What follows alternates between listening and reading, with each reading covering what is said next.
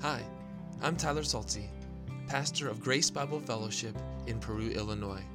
Our mission at Grace Bible Fellowship is to magnify the glory of the triune God in Christ Jesus by proclaiming God's word to advance the gospel in our lives and the world.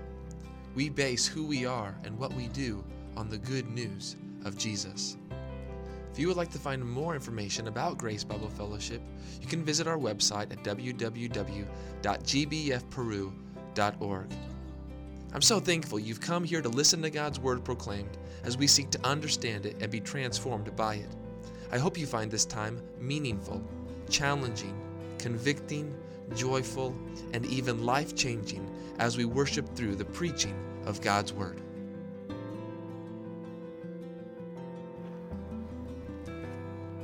The words to which I would like to draw our attention to this morning come from the Gospel according to John, chapter 1, verses 29 through 34. So if you have your Bibles, turn with me. John chapter 1, beginning in verse 29.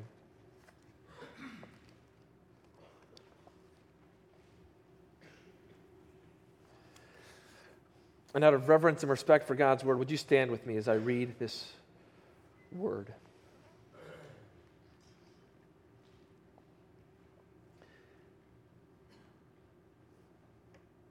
The next day, he saw Jesus coming toward him and said, Behold the Lamb of God who takes away the sin of the world. This is he of whom I said, After me comes a man who ranks before me because he was before me. I myself did not know him, but for this purpose I came baptizing with water, that he might be revealed to Israel. And John bore witness. I saw the Spirit descend from heaven like a dove, and it remained on him. I myself did not know him, but he who sent me to baptize with water said to me, He on whom you see the Spirit descend and remain, this is he who baptizes with the Holy Spirit.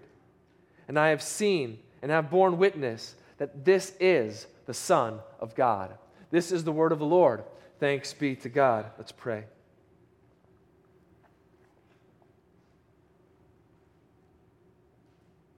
To the Lamb who is standing,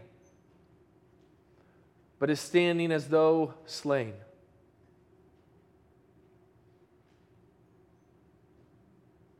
In you we find our everything. For you are worthy.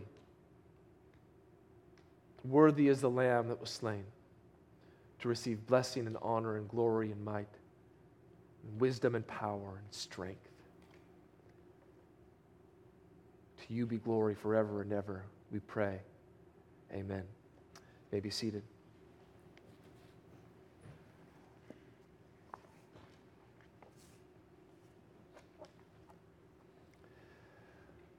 Are you ever disappointed with Jesus? Of course, we would never say that. Would we? No way. I'm, I'm never disappointed with Jesus. He never disappoints me. I'm always satisfied with Jesus. But what happens when things don't go our way in life? What happens when tragedy strikes unexpectedly and hard? What happens when you are in the ruts of life with no apparent way out? What happens when life is boring? Jesus, what are you doing? Jesus, where are you? Jesus, I know you could fix this. I know you could stop this. I know you could take this away. Or what about when we sin? When we do something or say something or think something we shouldn't? Is it ever because we are disappointed with Jesus? Is it ever because we're not truly satisfied with Jesus the way that we should be? Is it ever really because in that moment, Jesus isn't enough? But why might we be disappointed with Jesus? Is it ever because we don't think Jesus is focused enough or thinking enough about us?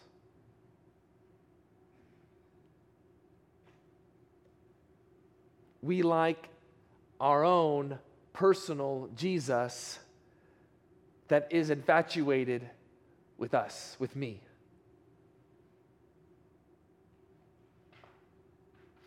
We become disappointed with Jesus because he isn't centered upon us the way we might want him to be. In fact, isn't that often why we're disappointed with other people in our lives? Because they're not focused on you enough or me enough? If you're ever disappointed with Jesus, does it ever revolve around the expectations you might want him to meet that highlight and elevate and exalt you? We're disappointed precisely because we've tried to form Jesus to be someone and do something that he never was meant to be and that he was never meant to do. If you're disappointed with Jesus because he's not feeding your flesh, the problem isn't with Jesus, the problem is with you. Disappointment with Jesus says more about your own heart than it does about the identity of Jesus.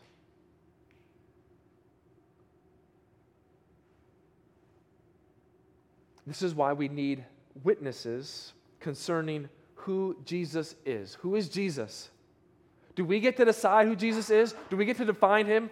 Do we get to make up who Jesus is? Or do other people get to tell us who Jesus is? Does Jesus get to tell us who Jesus is? This is why witnesses like John the Baptist are so important. If we try to define Jesus, if we try to say who we think he should be, we will never be satisfied. We will always feel empty, and we will be disappointed. We need those who are outside of us to speak into our hearts, into our lives, and into our minds. We need witnesses to tell us who Jesus is. They give us clear eyes to see him as he truly is, and they provide what we really need. If we're determined to make Jesus who we think we need him to be, we will always be disappointed. But if we listen to these witnesses, if we listen to the testimony of John, if we receive it, if we receive the truth of God's word and what it tells us of who Jesus is, we will never be disappointed in Jesus. Rather, we will be completely satisfied and content in Jesus. Are you content? How about this? Are you content in Jesus? Our culture feeds off of discontentment, they perpetuate it. Have you fallen into that rut of being discontent with the world? Or have you found contentment in Jesus? When we find that contentment in Him, we will be in, at peace in Him. We will have hope in Him, and all our faith and belief will be in Him. Disappointment comes when we are self centered, but joy and life, perseverance and endurance, grace and strength, worship and glory come when we are rightly centered on Christ. John the Baptist was rightly Christ centered, and he helps us to be rightly Christ centered as he reveals Christ through his ministry. So, who does John the Baptist tell us who Jesus is? Well, there's two outlines in your bullet or two points in your outline on your bulletin. And today I'm only going to make it through one. Lord willing, in two weeks after Carl comes, I'll finish it. But this morning, I want to focus on number one, which is this Jesus is our sin bearing lamb who takes away our sin. Jesus is our sin bearing lamb who takes away our sin. Look at these verses here this morning, starting in verse 29. The next day, he, that's John the Baptist, saw Jesus coming toward him. And let me just put this in the back of your mind. Those first three words there of verse 29, the next day, those are important words. Don't skip over those, don't miss those. We're going to build upon those in the coming weeks. But if you have a journal or something, just underline that the next day. So the first day, what? Uh, John the Baptist was interrogated. Remember, these people came that were sent from the leaders of Jerusalem. They came to John the Baptist and they were interrogating him. Tell us who you are, right? And now this is the next day after that day, that day of interrogation. And this is a transitional point because as of yet, Jesus has not come on the scene. Jesus has not entered into his earthly ministry as it is yet. But now, John the Baptist is going to introduce us to Jesus. Here he is in the flesh. It's both the culmination and climax of John the Baptist's ministry, after which John the Baptist will fade into the background. John's ministry was only a limited ministry for a time. But Jesus now is coming. And his ministry lasts. His ministry never fades away. Jesus is never going to fade into the background. John the Baptist is about to fade into the background. He's about to go away, but Jesus isn't. That's why John could say, Look at him. Because his ministry is forever. John the Baptist was not the Christ, he was not the Messiah. But Jesus introduced never fades away, never stops ministry, never is decreasing, but is always increasing.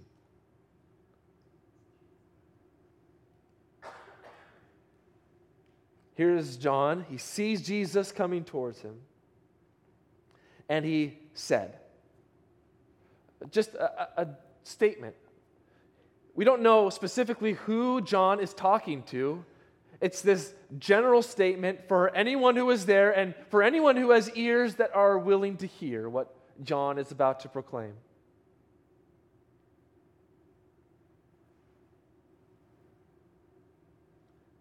All who were in earshot would hear John the Baptist make this announcement. Like the shot heard round the world that began the Revolutionary War, on April 19, 7075, with the battles of Lexington and Concord. So John's pronouncement has greater implications because truly the world would never be the same after the coming of Jesus. What does John do? He directs all of our attention and invites us to gaze upon Jesus Christ as the Lamb of God. It is an unexpected and shocking announcement. Behold the king, David's son, and the righteous branch. Yes. Behold the Messiah, the coming one, promised from of old. Yes. Behold the final and full seed of the woman, the offspring of Abraham. Yes. Behold the Lord of glory. Yes. Behold a lamb. That doesn't sound triumphant. That doesn't sound victorious. That doesn't sound like something you would want to take pride in or even be excited about. I will look and behold at a spectacle. I will look at something that's worth looking at, something beautiful, something glorious, something awe inspiring, something amazing, something that captures my imagination and brings me feelings of ecstasy and excitement. I'll look at those things. Behold a lamb? Not so much. What would the original hearers have heard when John says this? Behold the Lamb of God. The difficulty is that there's probably no one verse or event that we can pull from that will make sense of this phrase. Rather, it's a string of events that gives us a growing panorama to show us Jesus as the Lamb of God. And John, I think, is pulling this imagery from the Old Testament.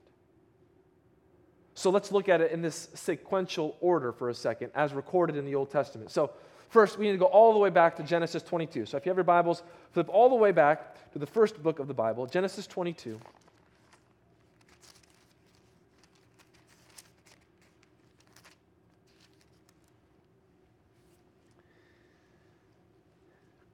There, the Lord commanded Abraham, saying, Take your son, your only son, Isaac, whom you love, and go to the land of Moriah and offer him there as a burnt offering on one of the mountains of which I shall tell you. Amazing, isn't it? Abraham, remember the son of your old age? Remember the son that you had to wait a hundred years for to be born to you and Sarah? Remember when you and Sarah were as good as dead and I gave you a son? Remember that son? The son that I promised to give you? The son that you thought was going to make you into a great nation? Yeah, take that son and sacrifice him and kill him. That was Abraham's, as you read it here, only son, the son whom he loved. But Abraham obeyed. But on the way up the mountain, Isaac, the son, noticed something wrong. He thought they were going to make a sacrifice on the mountain. And so he said to his father, Behold, the fire and the wood, but where is the lamb for the burnt offering? Uh, Dad, I don't mean to be a nuisance here, but we're missing something. We got everything else, seems like the wood, the fire, we got it all. But we don't have the lamb, minor detail. What does Abraham say? God will provide for himself the lamb for the burnt offering, my son.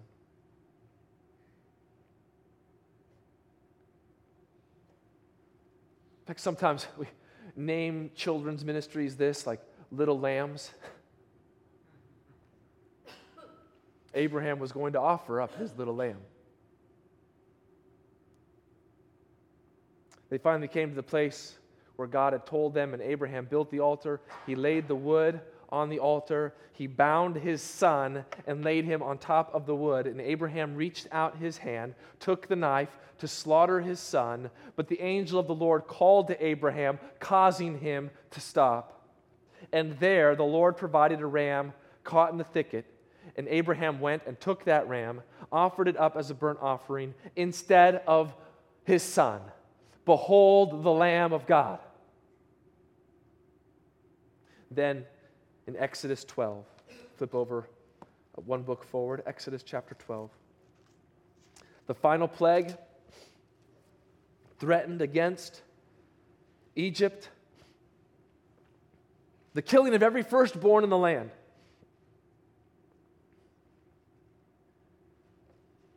The Lord provides a way for his people to avoid this plague. They're to take a lamb for a household, a lamb without blemish, a lamb they brought into their house. They kept it there for two weeks.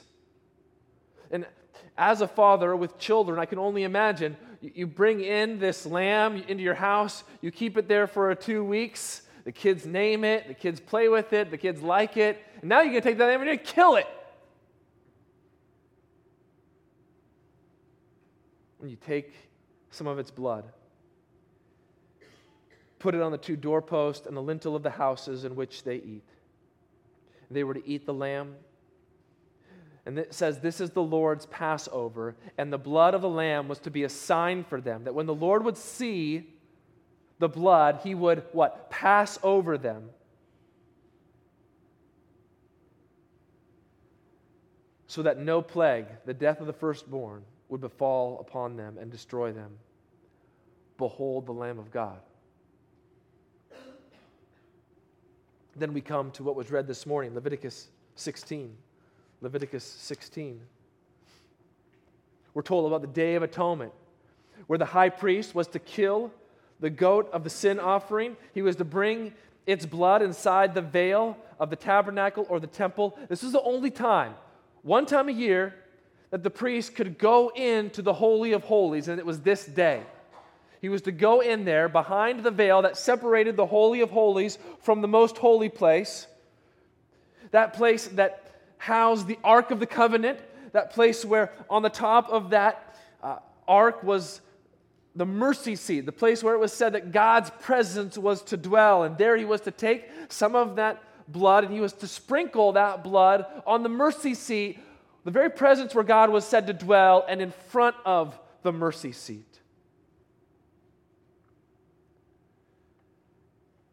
And what does it say then? Thus he shall make atonement for the holy place because of the uncleanness of the people of Israel and because of their transgressions and all of their sins.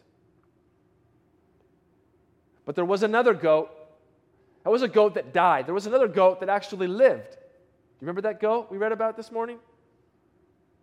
The high priest would come to that goat, that live goat, would lay his hands on the head of that live goat and confess over it all the iniquities of the people of Israel and all their transgressions and all their sins. And then the goat was going to bear all of their iniquities and what happened? They let it out into the wilderness. Here's this beautiful picture of all of the sins of the people being put on this goat and then the goat being removed from them. Look, look, Israel, all of your sins are being taken away, they're being removed from you. Look at what God is doing. And they were to let the goat go free in the wilderness. Interestingly enough, this isn't in God's word, but there's some uh, uh, legend kind of behind this that eventually, when they would lead the goat out, they would actually lead it over a cliff. Because the worst thing imaginable is if you lead the goat out into the wilderness and the goat wanders back in to the city. but a picture here.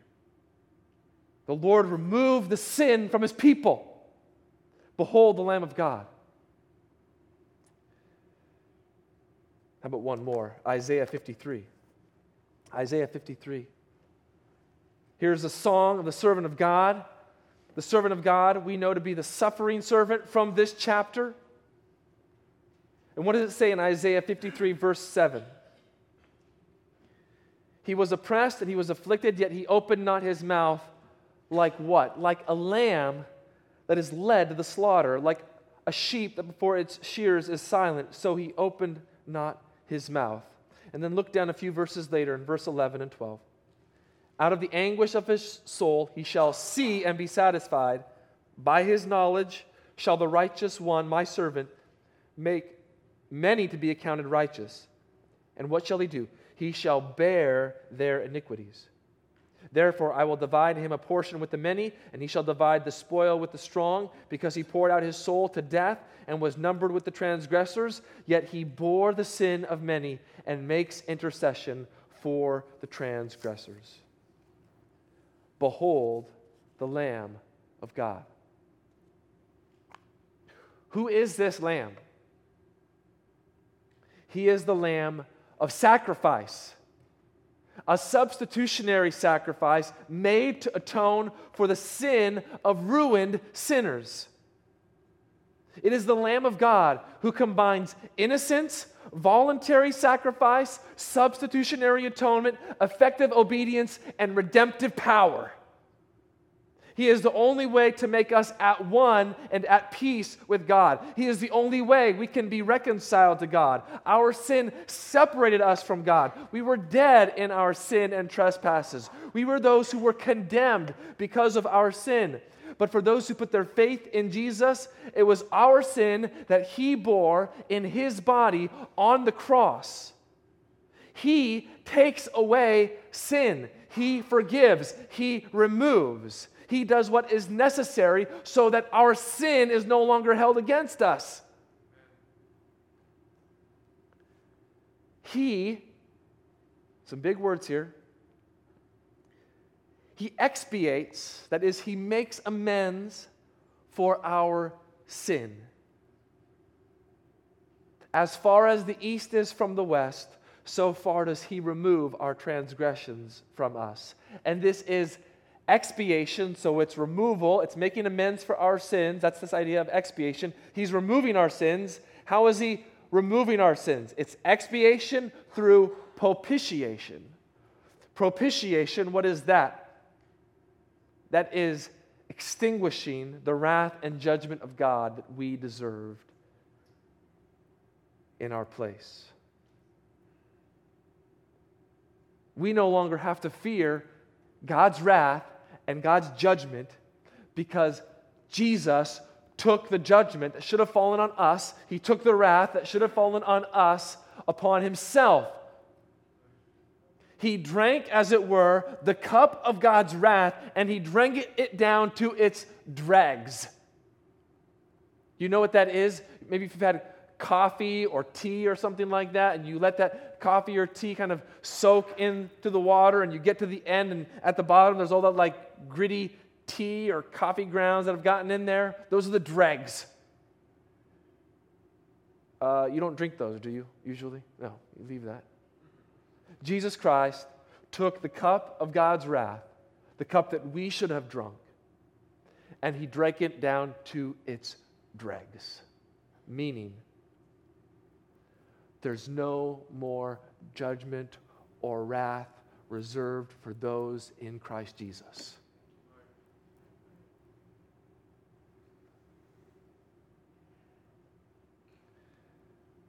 Look again. What does this Lamb of God do? He takes away the sin of the world. The atoning sacrifice of Jesus Christ is not limited to that of Israel. It's possible for all human beings without distinction. It does not mean that everyone is saved without exception. We know that one is saved by grace alone, through faith alone, in Christ alone. But we do gain a perspective on God's grand plan of redemption that He designed before the foundation of the world. This panoramic view of what the Lamb of God is doing is growing. Remember, Remember how we started? Abraham offered up a ram for him and for his son. The Israelites in Exodus 12 were to take a lamb each for his own household. The high priest on the Day of Atonement was to make a sacrifice of a goat for the whole nation of Israel. Behold, the Lamb of God who takes away the sin of the world. It's the plan where people from every tribe and every tongue and every nation are invited and welcome and called upon to put their faith in Jesus Christ to be saved. Jesus has opened a new and living way that all might come to him. The gospel is the power of God for everyone who believes, both to the Jew and to the Greek. And what is it that Jesus takes away? Look at that word there who takes away the sin, sin in the singular, not the plural. Aren't there sins of the world? Yes, the, why does John say this, though? He does not draw our attention to a number of individual acts. Sin in the singular refers to the totality of the world's sin.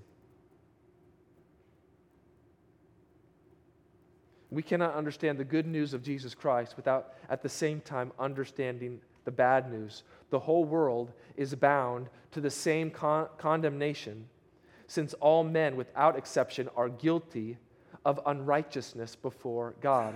Therefore, all people need reconciliation with God.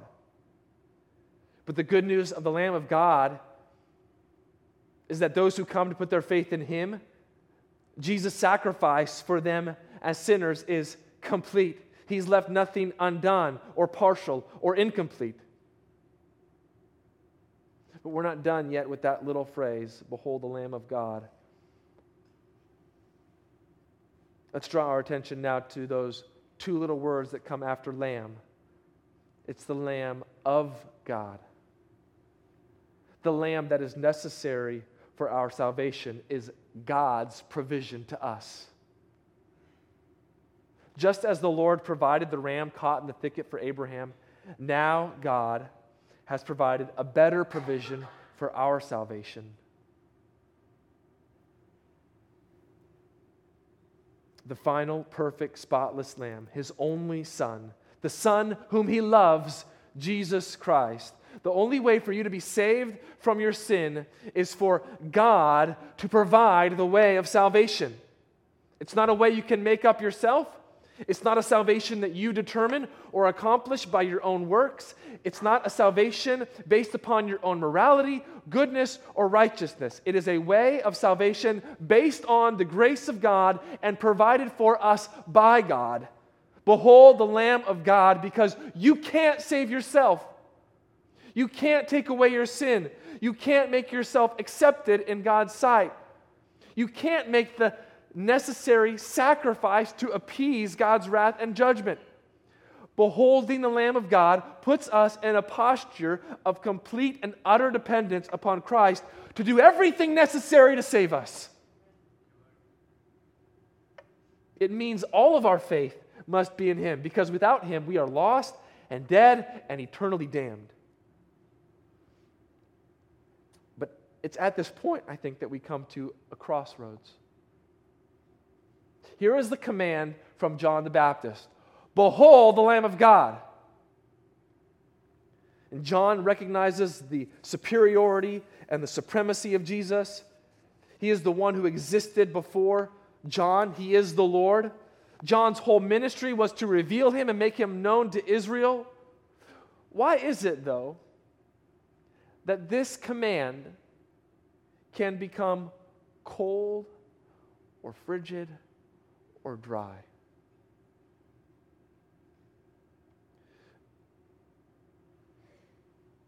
Could it ever be that when John the Baptist says, Behold the Lamb of God, it comes with a yawn rather than a shout for joy? Why is it that we struggle to behold the Lamb of God in all of his wonder and awesomeness and splendor and beauty?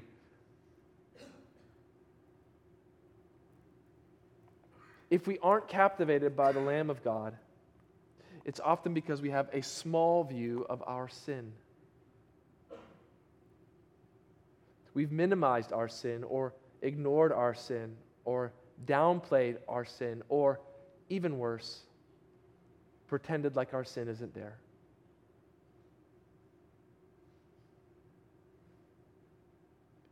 If our sin is made to seem inconsequential, if we do not see the significant destructive nature it has upon our lives, if we are unwilling to acknowledge sin's dominating power to enslave people and keep them in a state of misery, if we ignore that sin would keep us in spiritual death, and sever us forever from God's favorable presence, then we will not properly behold the Lamb of God because we won't see our desperate need for the Lamb of God. We have to say what the songwriter of Amazing Grace, John Newton, said as his testimony. I am a great sinner, and Christ is a great Savior.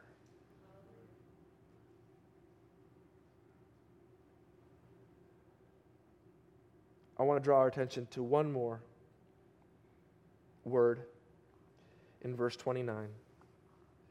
This is good news right here, and I don't, don't think we often see it enough. Behold the Lamb of God who takes away the sin of the world. Let's look at that word takes for a moment. Look at what John doesn't say. John doesn't say who took away the sin of the world, or who will take away the sin of the world, or who has taken away the sin of the world. John the Baptist says, Behold the Lamb of God who takes. It is a present verb, present and it's continuous. Was it a one time act of Jesus on the cross taking away our sin? Yes. But how do we know it? How do we experience? We know it and we experience it in the present and in its continual form. The satisfaction that Jesus Christ completed upon the cross for us flourishes forever. And maybe you're here this morning and you are weighed down by the weight of your sin. Maybe you're here this morning and you say, I, You don't know what I've done. You don't know the sins that I've committed. I don't know if Jesus can forgive me. I don't know if he can take away my sin. It's too much. This is why it comes to us in the present form. Because in this, it ministers to us always. Jesus Christ takes away the sin of the world. Do you need your sin taken away? Jesus still does that today. Jesus still forgives sinners today. Jesus still transfers people out of the domain of darkness into the kingdom of God.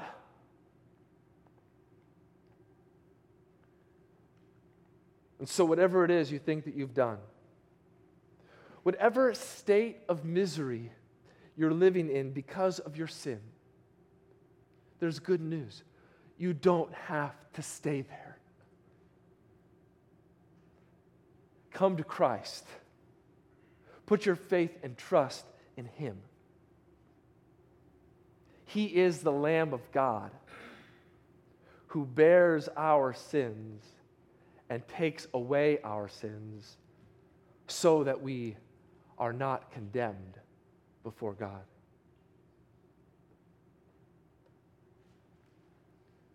Jesus takes away all of our sin.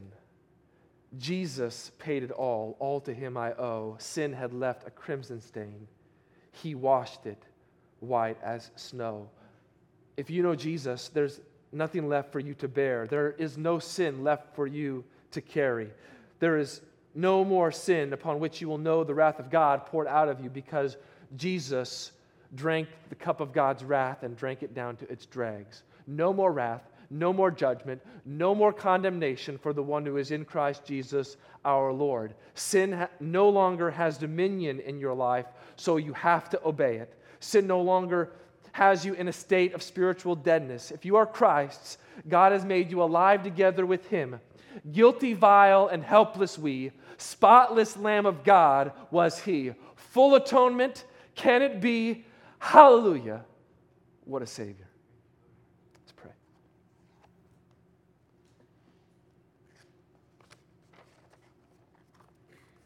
Father, help us behold again, anew, afresh, the Lamb of God who takes away the sin of the world. Help us to gaze in wonder and awe and amazement at the beauty of the Lamb that was sacrificed for us. Let us find all hope and all glory in this Lamb. Let us not turn away our eyes from this one and hide our faces in shame. But let us look in faith, in complete trust and dependence, saying, We know simply two things. We are great sinners,